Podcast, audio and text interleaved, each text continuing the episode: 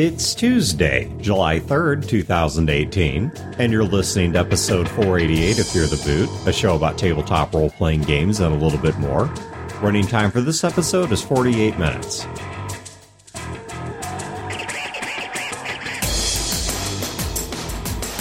Welcome to Fear the Boot. My name is Dan. This is Aisha. I'm still Wayne. and my name's Chad. Today's topic, we're going to talk about fair. D and D. no, we are we're talking Pathfinder. we're going to talk about fair play NPCs, and fair play PCs might come up a bit here too. But before I explain what I even mean by fair play NPCs and PCs, there is a huge boundary we're going to put on this topic.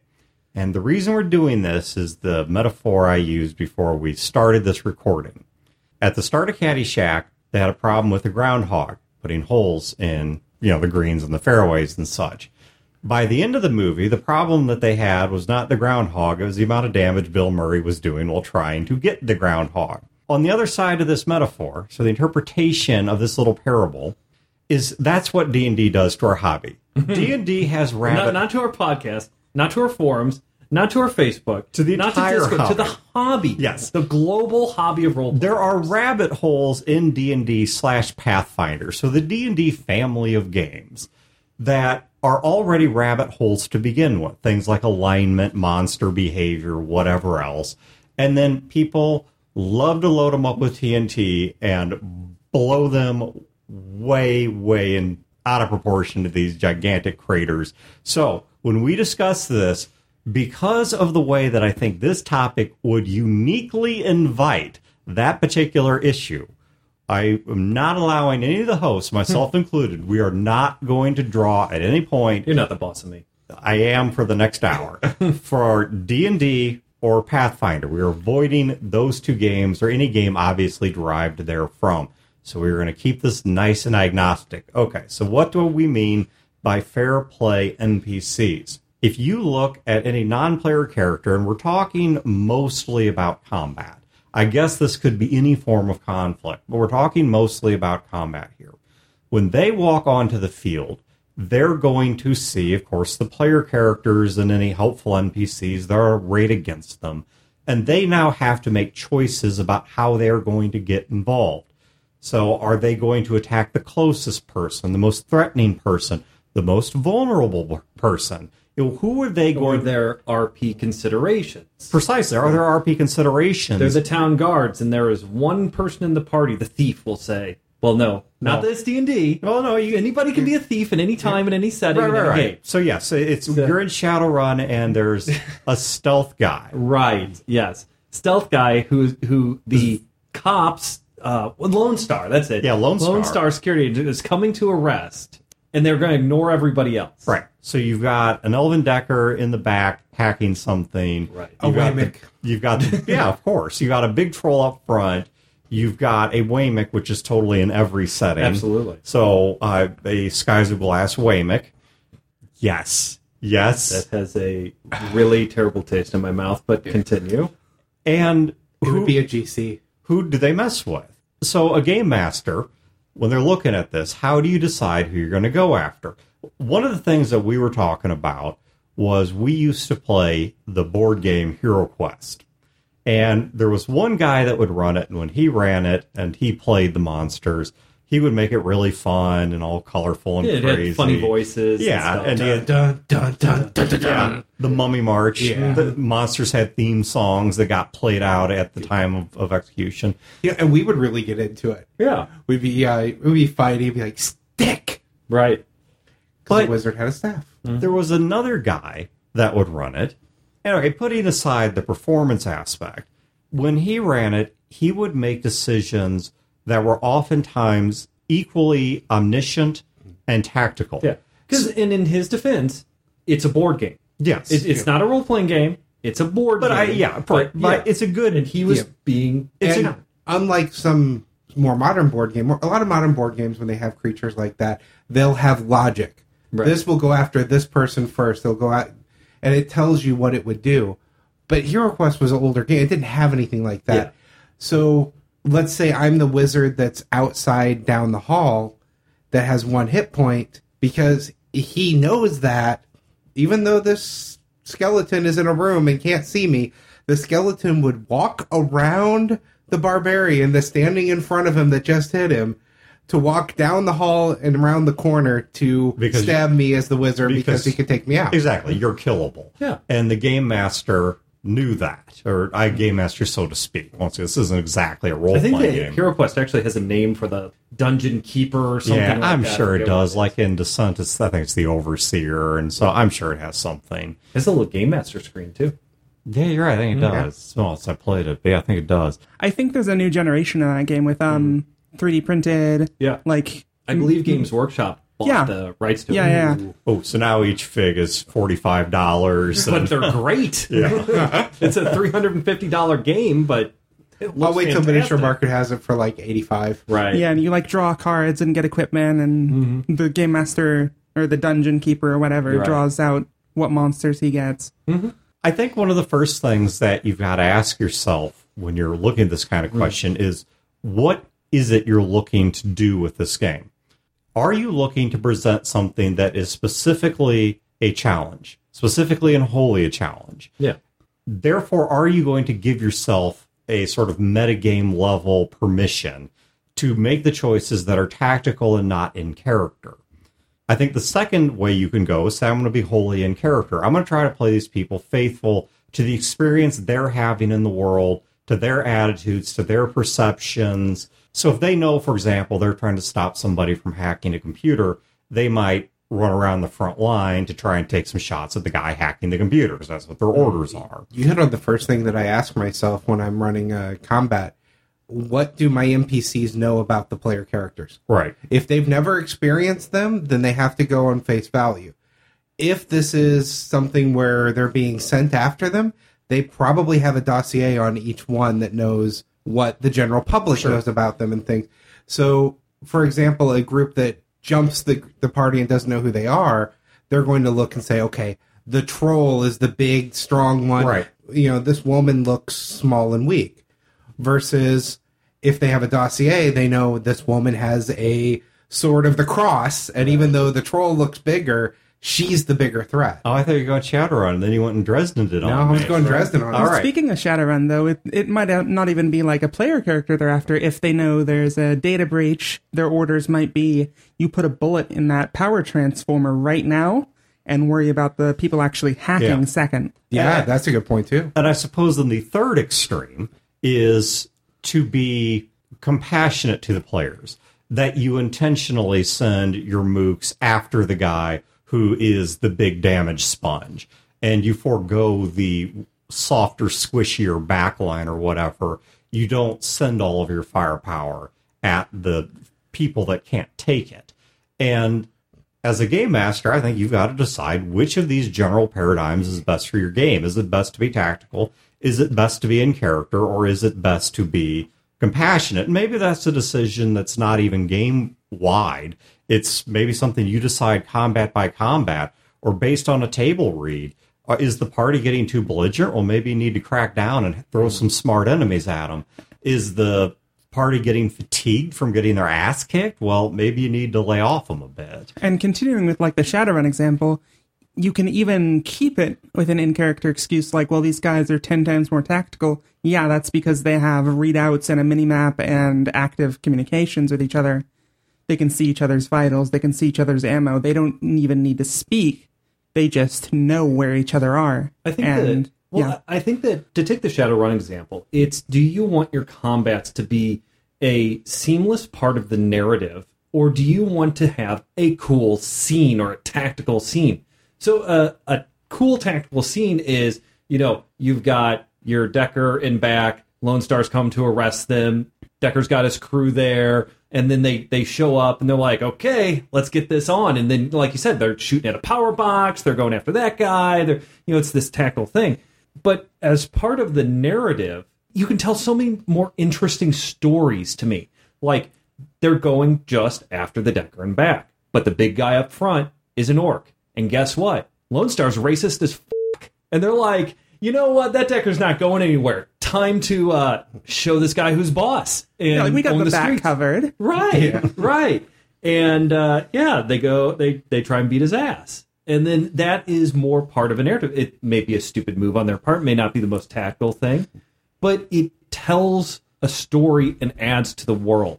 Whereas a, a tactical scene is interesting in its own right. It is interesting in that moment. It is like you're playing chess or a board game or something like that. It is intellectually stimulating. And I think that you can interpret and extrapolate story and narrative from it, but primarily it is the intellectual pursuit. Yeah, I and love when an NPC gets pissed off and starts making not I don't want to say suboptimal, It starts making bad choices. Yeah. Because they get narrow vision. I, I love that when you can piss off an NPC. let me give you a scene here. Imagine for a moment you walk into a room, just completely blind. You walk into a room. There are three people in there that want to hurt you for one reason or another. Now, there is one who is their leader, who, if you take him down, the other two are going to falter, and he's a lot easier to beat up. But he's not the one that's charging you right now. What's the psychology here? You're going to have to deal with the guy that's charging you first you know, it, it takes a really solid grip on the situation and an unusually non instinctual mind to just sidestep the front guy to go after the weak guy in back. Yeah. Could you make that argument for certain enemies or in certain situations? I think you could. But if you were trying to keep some kind of narrative consistency to this, because let's remember that NPC stands for non player character. Mm-hmm. And so if you're treating it like a character, I think you do the best service you can, and this is usually my choice, is to try and see this from inside their head, to try and see what they see in the situation. And one of the things that I hate, because to me it's effectively GM cheating, is when they get that omniscient knowledge. Mm-hmm. When they don't just go after the healer because they recognize a healer's garbs, but they go after a healer they don't even see who's hidden behind a pillar and they have to charge past three intervening people to get there and do all these things specifically because of you know no regard for their own life no regard for their own safety knowing they will die in the process but they will deal a tactical blow to the enemy in the process. And I've always seen that as I mean, without a really good story explanation. To me, that is such metagaming by the GM. There's nothing I hate more than a scene is set up. You have some characters hiding, say, in trees or something. But the moment that combat starts and there are miniatures involved, they're all on the table, so they see everyone. Yeah, Doesn't matter that this person's been in the bushes and hasn't talked at all. They're there, so they're a valid target. Well, and the map does introduce its own level of thinking to it.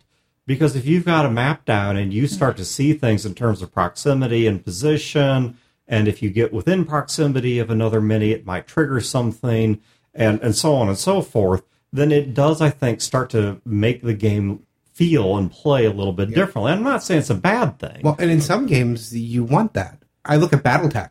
Yes. In the case of BattleTech, you have data coming in. Yeah. You have somebody in your ear that is a tactical watching radars and maps and mm-hmm. satellite. And so you know I am 15 feet away from this person. You know, they're almost in range. This person is that I can't see is there. You actually can know that that that person is there Right. even though you can't see them because of that eye in the sky and the tactics going on. and your NPC can keep that in the back of their head while even while they're shooting. Exactly. And that's the kind of thing that you don't have when you're just on the field fighting, but you're not, you don't have that as earpieces. the three things that I try to keep in mind because like I mostly run Shadowrun and most of what I did for strategy originally was XCOM. So I have single shots are boring. Mm-hmm. Enemies will like to fire in bursts especially and you know as they get enraged or panicked they'll fire more and less controllably. The second thing is line of sight. If they haven't seen someone, or even if they have seen someone, then they don't react or respond to them at all, which prevents omniscience. And the third thing that like especially comes forward when it's less trained individuals is greed. If one of your guys goes down, the NPCs are going to surge forward, not looking for more enemies. They want his loot mm-hmm. which can lead to a certain thing where like I've had players profitably for them feign death and then they go, "Oh, their big guys down. Let's move in and mop them up, and suddenly they're not taking cover like they should be. Yeah, and I guess greed would be one of those motivators that could be there or not, because like corporate security is not going to care. Mm-hmm. You know, they see somebody go down, especially if we're talking well trained corporate security. They're not they're not going to loot the body anyway. Everything on that body is evidence going to But other runners, especially, Yes. suffer terribly from yeah greed. other runners or someone in the barrens or something like that. And yeah, you you certainly have a loot motivation now that wasn't there mm-hmm. before. One thing I haven't seen very often, but I have seen in games a few times, is one of your party falls mm-hmm. and somebody goes to pull them back into cover so that nobody gets like a coup de grace or anything. the most amazing thing I ever saw in that was in our Blades in the Dark game, mm-hmm. where we had played several games. We had been in tons of fights, lots of adventure, that sort of thing. And their sort of hideout got attacked, but it was in the street more, not an actual raid. And there was a fight, stuff was happening, all kind of crazy stuff. And then somebody who was fighting Dawn's character, who's this big cutter. I mean, she's like the bodyguard of the group, right? And she can just rip people in half. She's the toughest person on the crew. And she's fighting somebody, and I had him shoot her, and it just blew the roll. And he took her out. And it was it was like this tonal shift. It was amazing. It's like, haha, we're swashbuckling, ha ha ha. And then it was just boom, oh my god. And then I just described this scene where everybody's fighting and you just hear a bang and you look over and there's Dawn's character and she grabs her gut, slumps and falls to the ground as a guy with wide eyes backs away from her with a smoking gun. Everybody fucking stopped. Everybody looked at that guy and he had the worst day of his very short life. and it was wonderful. It was so good. What I like to do when I have combats, not combats where the players are in not a pub, but a bar in Seattle in the future, because it's not D and they start a fight. It- it- not that, you know, not something that that they engage, because that's that to me that's their business, you know. And I just present what's going on at that point. But what I like to do instead of just saying, okay, the tone intention is this, so now we need a fight to bring the tension up, which is valid. I mean, I'm mm-hmm. not downing that. That's valid. Yeah. Because you have to control those knobs of tension. But what I like to do is the enemies coming at them have a plan. And the plan is rarely murder the fuck out of the players because that's a boring plan. But this one game that I did, that whose name I won't say what the game is, Sure. had uh, you know the players were in a camp in the future in the Rockies, and they had horses and a wagon Winnebago, and they had a box full of credit cards in You were playing Oregon Trail 2052? I 2052? was.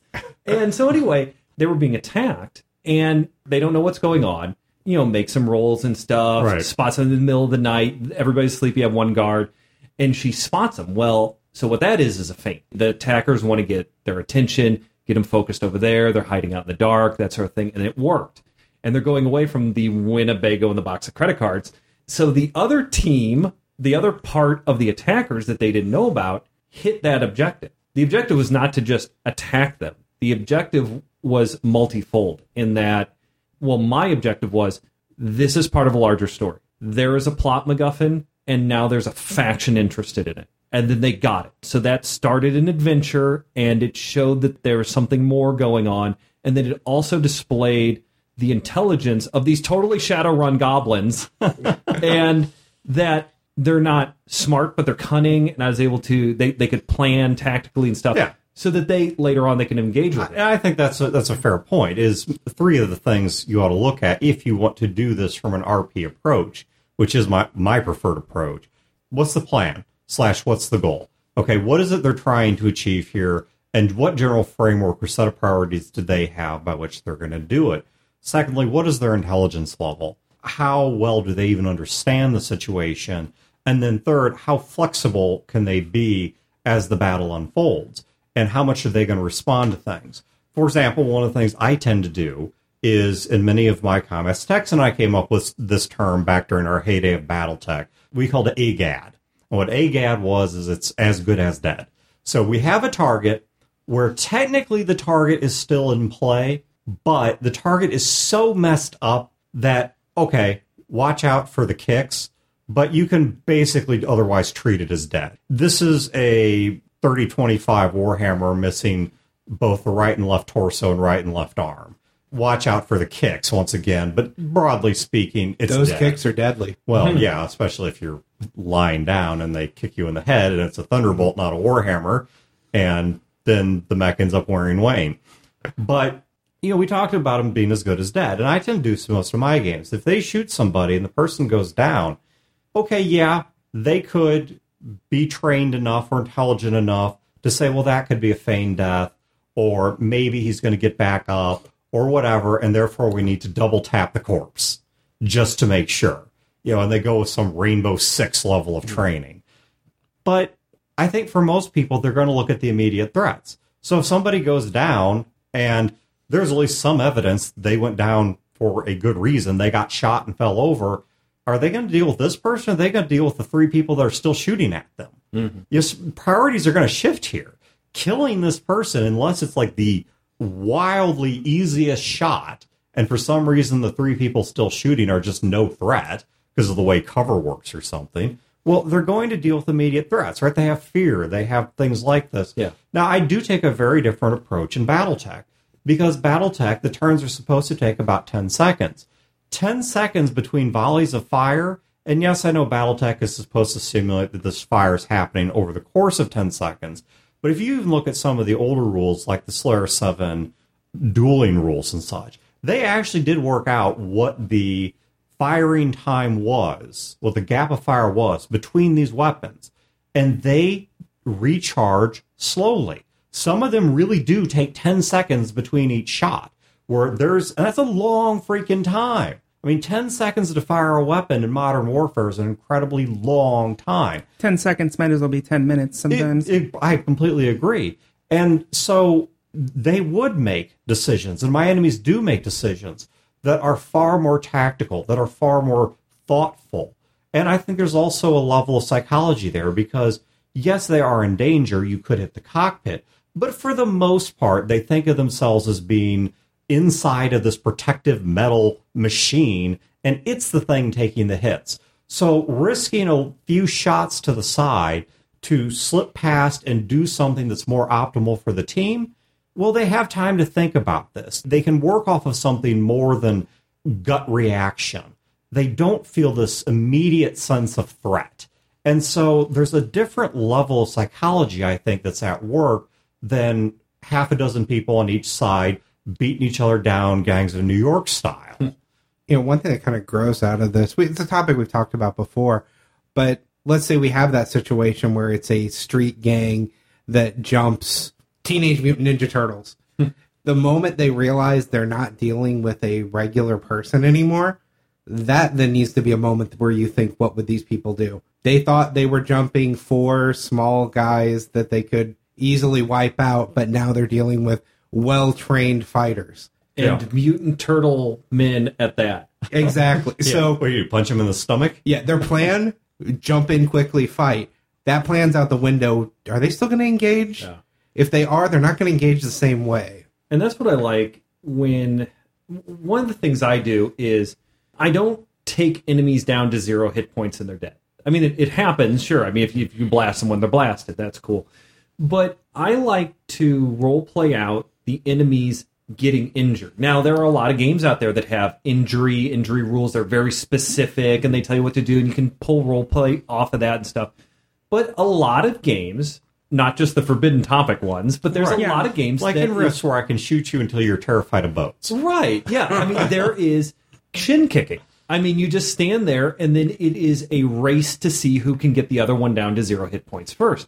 But to me, it, I don't have a problem with that abstraction because to me, that's a scale, right? You know, it's like you have a dragon with a thousand. Oh, sorry, Shadowrun dragon. Yeah, Yeah, yeah, Shadowrun yeah. dragon with a thousand hit points. Well, I think it still has 10 wounds. It's just really hard to lay those wounds. Sure. and it it does like you you do 10 points of damage to it, it's not a big deal. I mean, it might hurt, but if you have somebody who has 20 hit points, you do 10 points of damage to them, suddenly in the combat, I am role playing them differently. I'm act. They might be trying to run away. They might be calling for help. They might be trying. They might get desperate. Like Wayne said, you know, it's when somebody gets mad, you love to see their desperation in game. When somebody gets afraid, it's the same thing. Yeah. Two things I find are always underplayed by both players and GMs are pain and Mm-hmm. panic. Yeah. Not fear, but panic. Like Right. my teammate moved and I accidentally shot him because he moved and I'm terrified right now. Wait, and panic doesn't necessarily mean you run. It may mean You hunker down. Things are really bad. I'm going to panic by shooting anything that Hey, moves. Watch, Yeah. watch Aliens. I'm gonna throw a grenade real bad. Yeah. the second Aliens movie, man. Here comes the aliens. It's like, come get some, and he's they're just because they're afraid. Yeah. Yeah, instead of taking aim, just let loose. Yeah. Mm-hmm. And I think on the opposite extreme of that, you can get people that are highly disciplined. Or I'm sorry, Or- they're, a Predator. Predator has the greatest example of that. They take somebody out, and then the one guy just unloads, and then the other guys show up, and they're like, "What are you shooting at? What's going on?" Nope, they just they uh, pick out the minigun, and they like use every single bullet they have to annihilate nothing. It's Trees. trees, No, A whole lot of trees got They hit shot it down. once. Yeah, they There was hit yellow yeah, blood. They, yeah, the yellow blood. Yeah. Yeah, they did hit it. But I, on the opposite extreme of that, you do get characters that are highly disciplined. Right. That- like in Predator. Yeah, I mean, the Predator's highly disciplined. That are, He is. that are highly motivated. Like Batman. Batman's a great example. He doesn't back down from much of anything mm-hmm. because they're highly disciplined. They're highly motivated. They're insane. Mm-hmm. Like Batman. Uh, they're mindless to begin with. Like Batman? no, like, like robot Batman. yeah, okay. They're drugged up. Like, Hmm? like drug abusing Batman. I mean, No, come on. There's no way they're he's not on drunk. OxyContin after getting beat up all that. No, much. they're drunk like Tony Stark. No, there you go. Yeah, there you go. You're drunk. Mm-hmm. Uh, yeah, that's something that I try to capture in Skies of Glass with some of the IST groups, the insane raider groups. Is you're not dealing with people that these are fanatics, Right. Who they have been raised their whole life with this twisted worldview. You go to They don't- fight, you're not going to intimidate them because that's what they want. You are delivering to them Yeah. the pizza they ordered. Precisely, they, these people are screwed in the head. They don't perceive the world right. Right. And now the exact flavor of crazy is different from one group to the next, which is why you guys briefly encountered one in the current run of the campaign uh, around the uh, recycler. Yeah, the raspberry, uh, which, which I threw in there just for you and Brandon. But Uh, because it's awesome. they have a completely different psychology. They're They're all radiated and they're bears. Yeah, they're not going to be normal. And they have guitars and yeah, There's like skateboards. there's there's plenty of room between the insane guys that are like cultists stalking around with giant wavy knives and the guy with a huge axe that runs at you screaming that he's the conductor of the poop Yeah. train.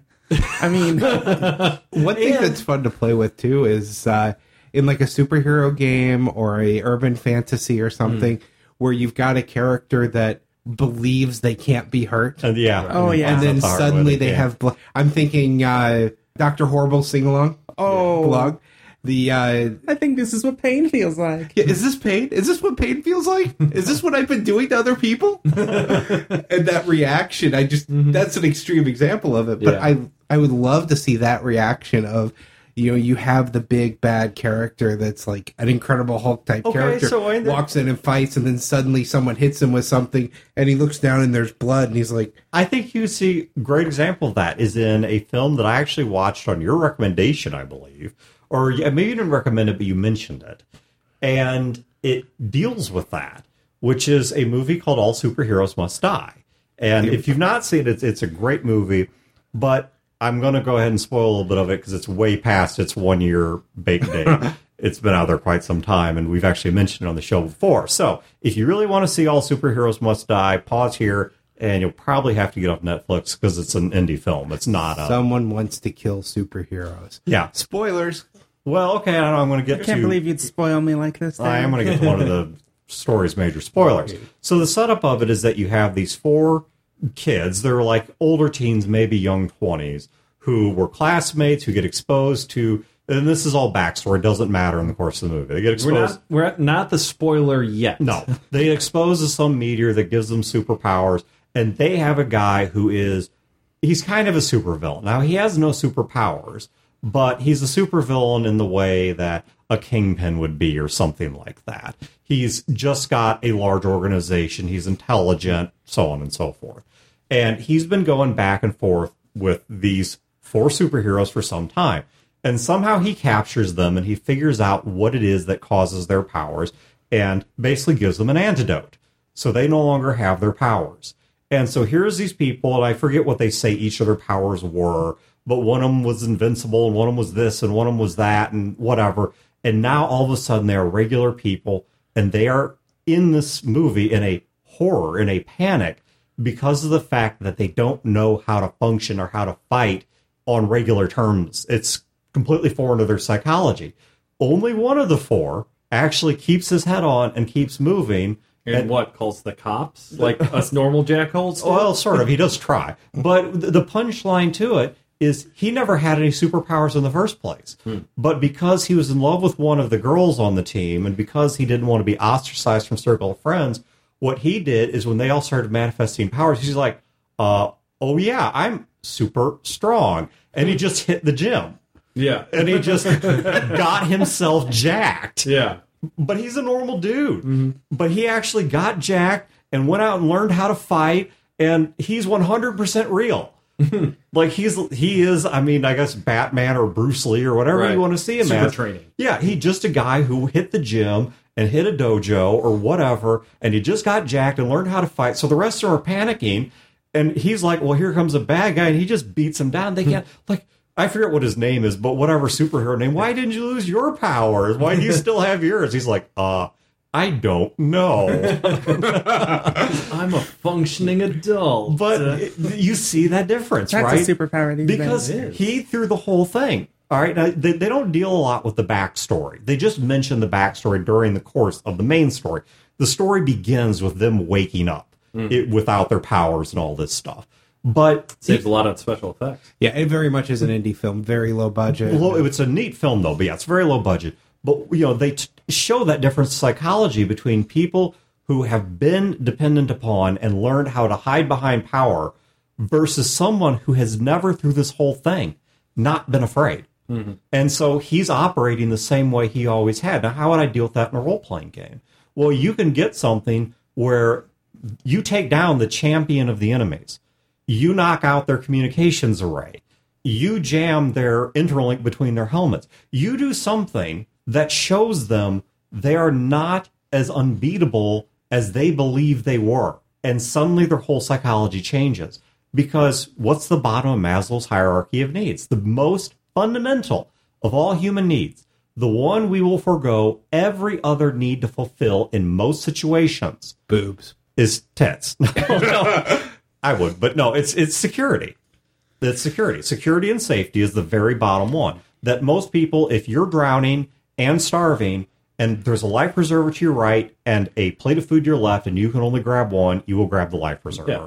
It's the getting chased up a tree by a dangerous animal. You're starving, you're thirsty. The only way to get food is to climb down the tree, but the animal will kill you. So you stay up in the tree and you starve to death. Or you get really used to eating leaves. Right. or whatever the case may be. But you know, I, you can look at how the enemy psychology might change on the fly based on the things that their reality is changing. I deal with this in BattleTech all the time, especially because I deal with the eras where things like saying, "Okay, let's stop and quit the field. You win," mm-hmm. was an option. You didn't have to fight to the death. And they would look at this and say, wait a minute, of our four highly expensive and irreplaceable war machines, two are down and two are about to go down. Let's go a war ahead. So, you know, I think that's why a case can be made for the more narrative combat, not narrative combat in the sense of we're just describing it, not rolling dice, but more in the sense of we're not doing the meta tactical thing. What you said, their world is changing. The players are having an effect on the game and their world is changing. So if you just play the tactical thing, the enemies aren't getting weaker. They're not getting more afraid. They're not getting tired. They're not getting worn down. They're not losing resources. They're not losing motivation. And it is the same sort of tactical fight that it's the chess game each time, which again is fine. I'm not knocking that because I've run those games. I've played those games and they're enjoyable. But when you do the more narrative end of it, you know, the players can go into a fight and be like, well, wait a minute, we were so afraid of these guys when we started this campaign. Now they're pushovers. It's like, yeah, that's because you're succeeding, not succeeding in the fight. You're succeeding in the game. The the You're winning the story. war, not just the battle, right? And I think that that really gives the players a sense of purpose and belonging and achievement. Yeah, and you have to keep in mind, like, if the enemy is hardened or not hardened, you have to keep in mind, like, in which ways are they used to things happening? They're not scared of gunfire. They might still be real scared of ghosts. Uh, I just watched a movie about this. I can't think what it was called. It was only a mediocre movie. Spectre? Yeah, the setup of it is that there's a war zone, but then suddenly these things like ghosts start showing up and killing people, and these people who, yeah, they're hardcore, battle hardened, street combatants. Like Yeah. they were Delta Force, I think. Yeah, was there some kind of special forces or something like that. Know, they had it all figured out, and then these ghosts start showing up and killing everybody, and it completely you know suddenly they're just running in mass panic and whatever because they're not trained for this. They have never been prepared for this. You're trained to have someone walk into the room and blow your buddy's face off. Right. You're not trained for your buddy to hit the ceiling and then fly out the window without anything acting on him visibly. Yeah, eh, precisely. And then you have no idea that any two seconds from now you're going to get turned inside out and whatever. And and yeah, it, it- you took them off script, and that's one of the things that, from a somewhat different perspective, I love to do as a player character.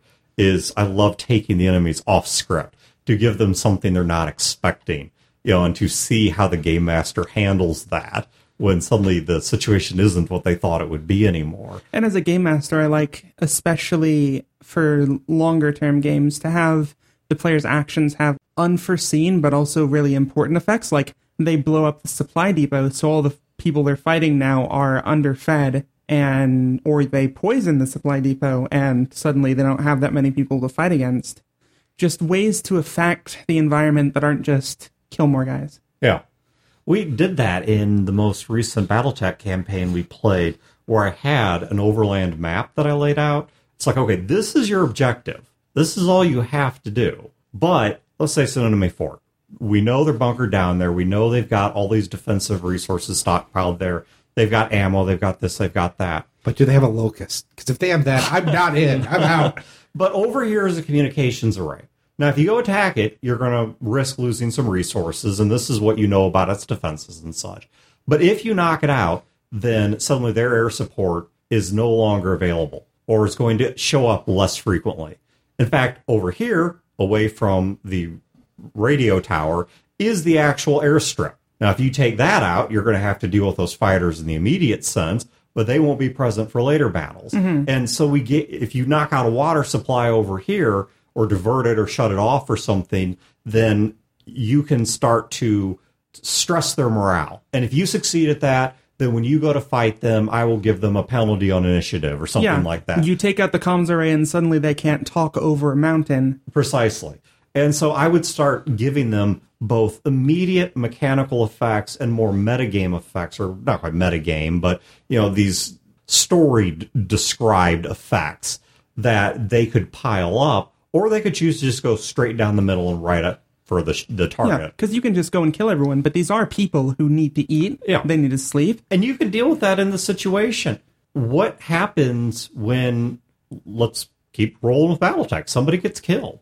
They're used to thinking about this in terms of the mechs and such. And yes, people do die, not as often as I've been told it happens in the BattleTech video game.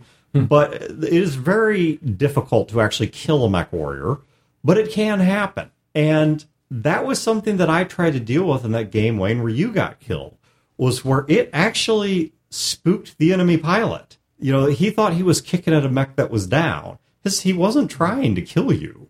He was trying to kill the mech. He wasn't trying to kill the pilot.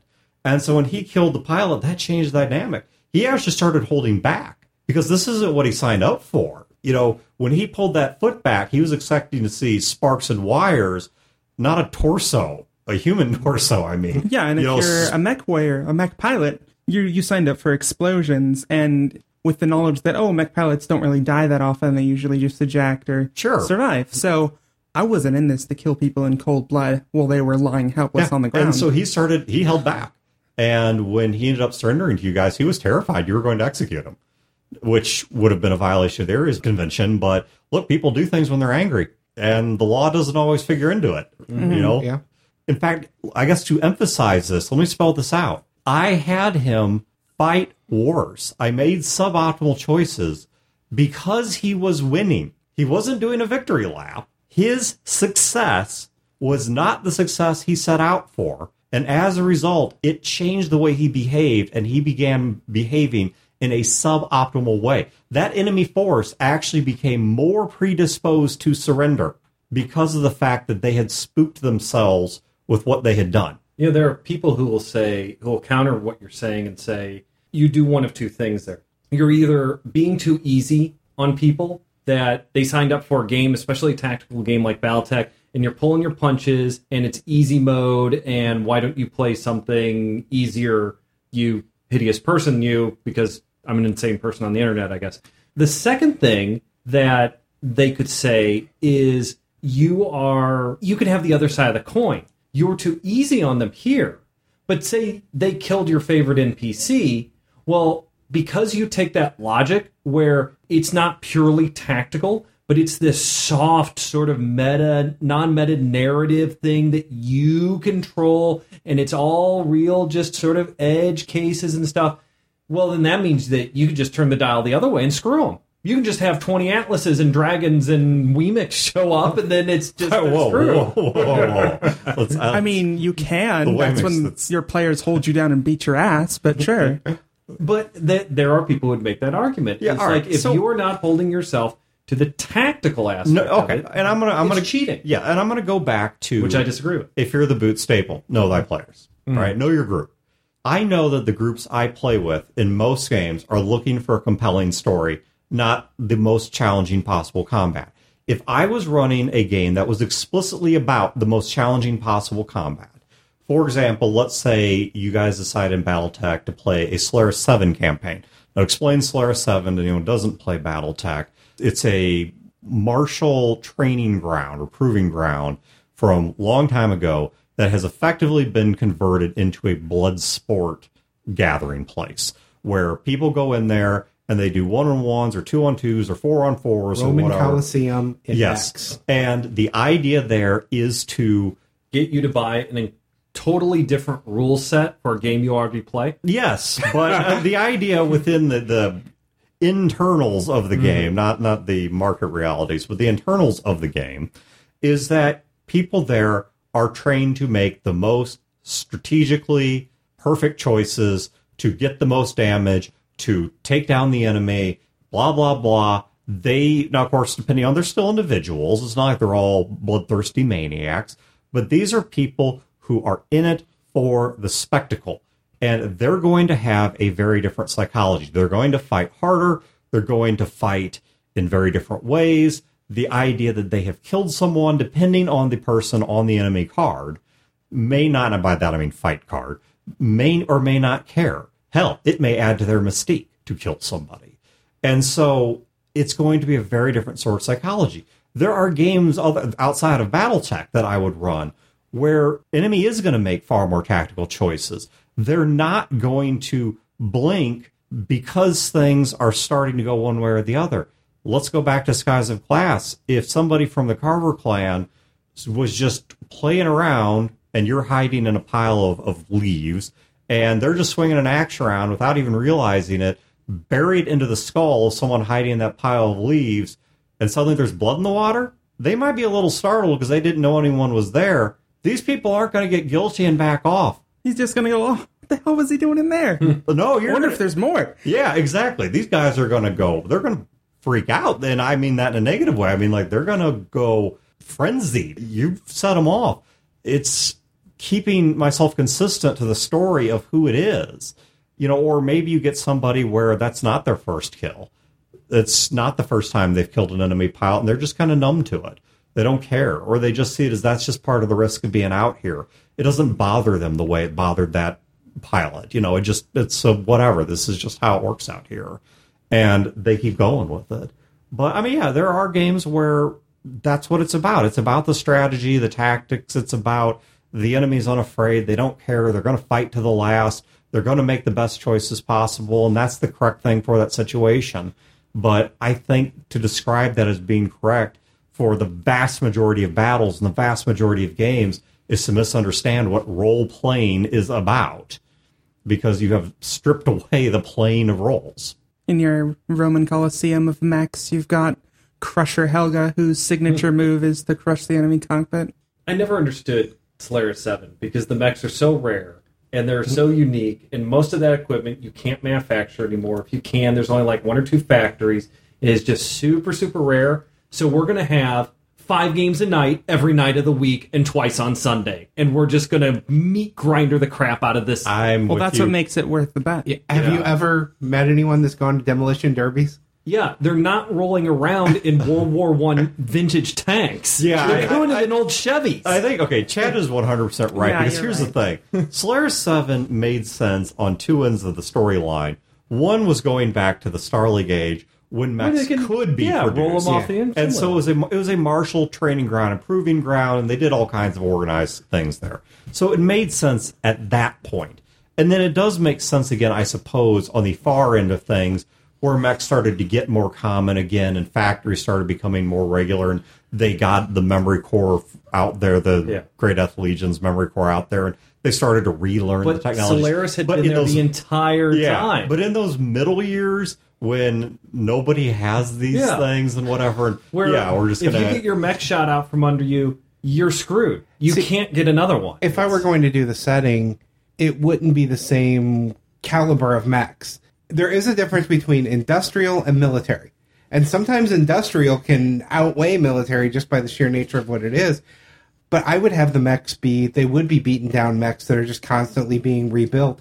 They wouldn't have military level armor to them. They so would be be more more. of a junk mech fight. exactly. Well, they do actually have rules for patch jobs and junk mechs and industrial mechs and things like that. it would be redneck Battletech. But Well, yeah. which is what it should have been, but that's Yes. not what Solaris Seven was. I mean, Chad's absolutely right. Mm-hmm. It's not what it was.